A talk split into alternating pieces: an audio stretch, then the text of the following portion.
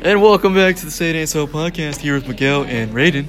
Uh, okay, Miguel, why don't you go ahead and start us off with this article we were reading today? All right, so uh, this article is basically talking about uh, prosthetics and uh, exosuits and how in the future they become a viable option. And that's It's just gonna be hard to get all these to get the exercises and prosthetics because it costs a lot and it's just hard for people that afford it that need it but they can't get it or they can't afford it.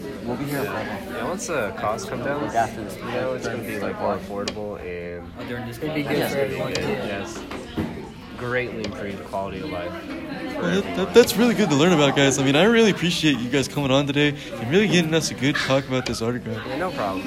Hey, man, I mean, I hope y'all do well in the future, but, like, I mean, how do y'all feel about the prices of this thing? It's like it's really high. Uh, do you think this could be an actual thing in the future? It can help out a lot of people. Yes. All right. I mean, that's really good, and uh, thank you guys for coming on today. We really appreciate it.